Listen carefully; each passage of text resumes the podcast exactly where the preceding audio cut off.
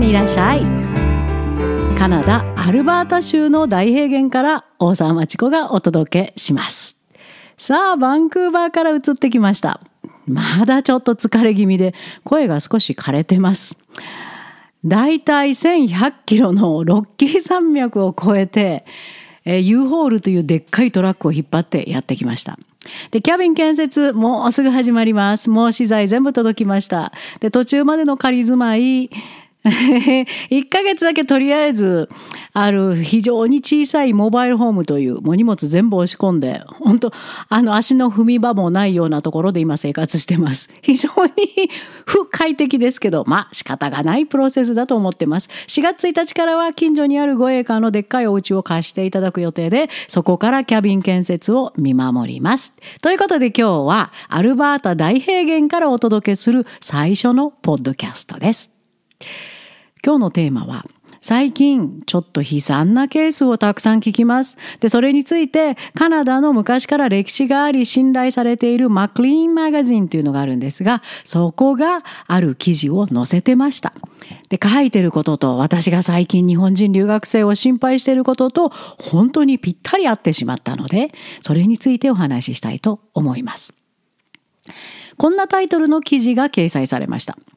Getting into Canadian Universities カナダの大学に行きますか ?Why marks are so important? なぜ高校の成績がそんなに重要なのか?そうですよね。日本の一発勝負の入試を考えると、確かに内心っていうのもありますけれども、まずは試験の成績でしょう。で、カナダは入学試験というものが存在しません。その代わり高校までの成績が非常に重要視されます。そこなんです。そこを勘違いしてる日本人留学生がとっても多いんですよ。特に今、パンデミックにより消滅してしまった高校教育で何も学ぶことがなく大学に入り、うろたえて、もうどうしていいかわからないって諦めて、ドロップアウトしている大学新入生、たくさんいるんです。その人たちへの警告としてマクリーンズマガジンがこの記事を載せたわけです。入ってくる話すべてが危機的な大量ドロップアウトを物語っている現在のカナダ大学留学の現状です。多いですよ。私からもマクリーンズマガジンと同じように日本からカナダの大学留学を目指すあなたに重大な警告です。せっかく頑張ってるのにねえ考え方、そしてどういうことがカナダの大学で必要かを知らずに来て失敗したくありませんよね。カナダの大学は高校での成績がトップクラスでないとダメ。世界レベルのカナダの大学留学です。そこに高校で大した成績も取れてない、基本的なことも分かってない、あるいはもう本当に高いレベルの論理的な思考が身についてない人が来るっていうのは、まるで小学生が東大に合格したいな、じゃあ受けようかなっていうのと一緒です。そのぐらい笑える非現実的なことです。マックリーンズマガジンはこう書いてます。You can be a great person with myriad interests. いやー、こんな興味があって、こんな活動に参加して、こんなんですよっていくら訴えても、marks still matter. まずはあなたの高校の成績が一番重要視されます。ここを大きく勘違いしている留学生が多いです。特にカナダ大学進学には有利だろうという気持ちで高校留学をした日本人生徒によく見られるとんでもない勘違いです。グレード10から留学し、喘ぎながら ESL を終え、English 10などでは補習が必要って先生にコメントをもらい、他のアカデミック科目もとにかくついていくだけ。まあ日本の生徒だから頑張って真面目に提出するんですよね。特に女の子は。男の子あまり出さないんです。だから高校で脱落する割合男の子多いですよ。まあそれはちょっと今日は置いといて、パンデミック中にはカナダの高校の先生はお情け成績をつけました。もうとりあえず何か出せば何を書いていようが A をつけてあげようということもたくさん起こったんですね。そこでどうにか卒業の見込みが立ったけど、一番肝心の能力は大学レベルに達していないまま、特に本当は English のコースで完全に鍛えられるはずの内容がすっ飛んでしまってます。で大学に送るグレードもいくらお情け成績つけたって言われても、まあ、全部 A くれるわけないです。でだから本人たちが思うほどカナダの優秀な同級生から見るとああ大学じゃなくこれはカレッジレベルだねと普通は思われていることを一生懸命否定しようとするんですね。で、その代償として、myriad interest。私はこんな興味があって、こんなことをやってきて、こんな活動をしてっていうこと。そこを一生懸命強調し始めるんです。成績そっちのけで。学校の勉強そっちのけで。なんとか起業家グループに入ってディスカッションしました。ボランティア活動に精を出してリーダー格で頑張りました。成果出しました。芸術活動にも参加して褒められました。だから大学出願にはカナダ人同級生よりも有利なはずですというめちゃくちゃな思い込みで勇んで出願してしまいます。希望いっぱいでね。それもカナダの常識からは考えられないような無謀な有名大学に。結局、アクセプトの連絡はどれだけ待っても届きません。なぜ？成績が有名大学の基準に届いていないからです。いくらそこを指摘しても分かろうとしない留学生多いですよ。毎年毎年よく聞く話です。まずは高校のトップクラスの成績があってこそ、まあ、全て A、オール A ぐらい欲しいですよ、本当は。有名大学に行こうと思ったら。それがあってこその有名大学狙いです。そこを理解していない日本人留学生が多いこと多いこと。マックリーンズマガジンはこうも指摘します。希望大学に合格するために生徒全員に当てはまる方法なんかありませんよ。個々の生徒により多岐にわたるんですよ。だからなかなかアドバイス難しいです。しかし、どうしたら大学に不合格になるかについては万人共通の一つだけ方法があります。大学が決めている成績基準に届かないことです。もう一発でもう最初に成績見た瞬間ダメです。どんな活動をしたなんか見てもくれません。大学合格にはまず高校の最高の成績が必要であること。なんちゃらグループで起業家精神を習った、ボランティアに労力を注いだは2の次です。高校での成績、それです。ほらね、高校留学からのカナダ大学進学が決して有利ではないことがお分かりですか？それが理由で高校留学しましたっていう生徒にいっぱい出会ったんですけどね。めちゃくちゃ不利ですよ。英語が母国語でもなく、クリティカルシンキングのない日本で育ち、エッセイスキルもリーズニングも準備なし、英語のアウトプット能力もカナダでは小学生レベルにも届いていないという状態でカナダにやってくるのが日本人留学生です。どんなに逆立ちしても学校のバレディクトリアン、つまり成績優秀で卒業式でスピーチする人ですね。さあ、なれません。校長に表彰されるような成績なんか不可能です。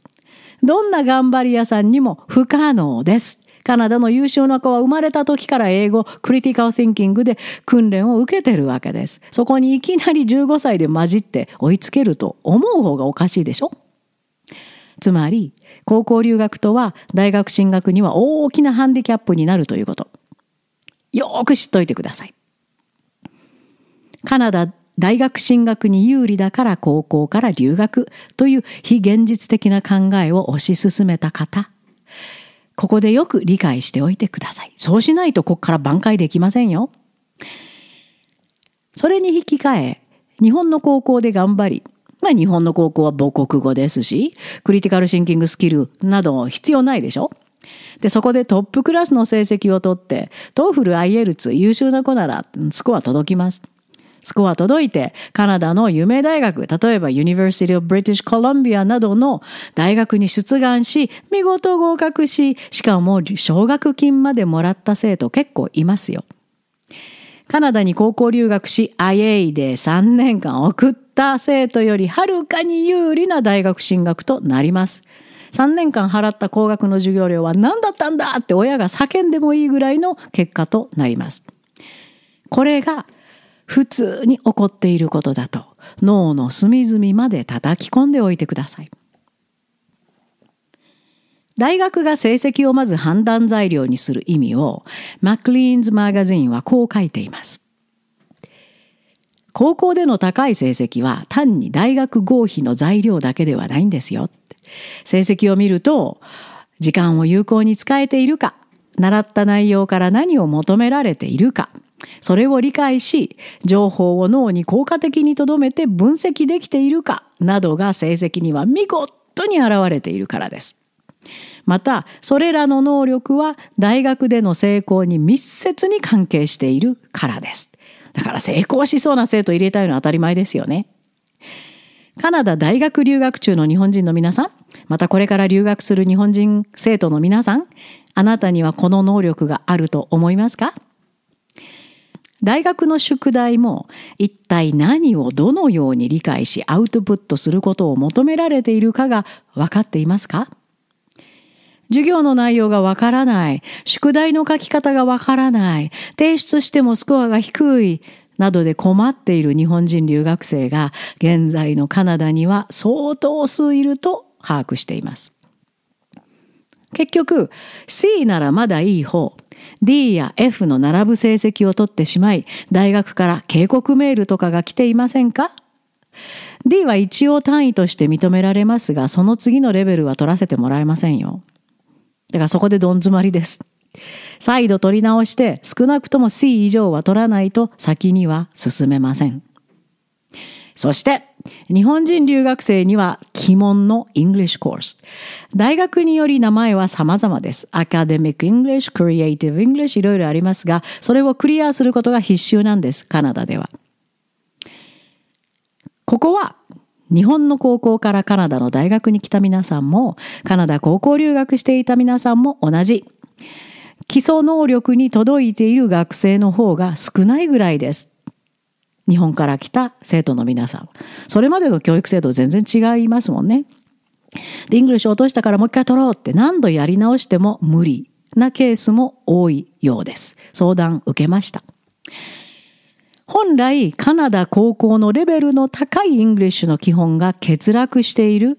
それも大きい理由ですし、残酷な話ですが、日本人生徒には恐ろしく高い壁となります。かなりの特訓が必要です。これをクリアして先に進むためには。そして、そのあたりで意気消沈し、ずるずる坂道を落ちていく日本人留学生がわんさかいると予測しています。特にパンデミックの今は。さあ、どうしたらいい？マクリーンズマガジンはこうアドバイスしています。有名大学に出願するほど高い成績がない人は、確かに日本の親も喜ぶし、自分もカナダの〇〇大学に行ってますと自慢したいでしょうが、無理なものは無理。カナダでも相当優秀な高校生しか行けないのが 有名大学ですから。他にもあなたの能力に見合った道があるはず。みんながエリートプログラムに行くわけはないですよ。行かなくていいですよ。社会はいろんな人材を求めてますから。あなたの学力と適性と学び方に見合った学校が必ずあるはず。カナダにはカレッジという選択肢もたくさんあります。また、中堅大学では成績については多少基準を下げているところも多いです。背伸びせず自分を知り自分の能力で入れて自分を伸ばせそうな学校を選んでください。生徒の皆さんも親の皆さんもこんな考え方はとっても危険ですよ。例えば高校留学したんだからトップクラスの大学に行きなさいカナダ大学留学するならトップクラスの大学しかダメああこんなケースはドロップアウトまっしぐらです。そして現在大学に入ったものの勉強の質と量に圧倒されている方はいませんか？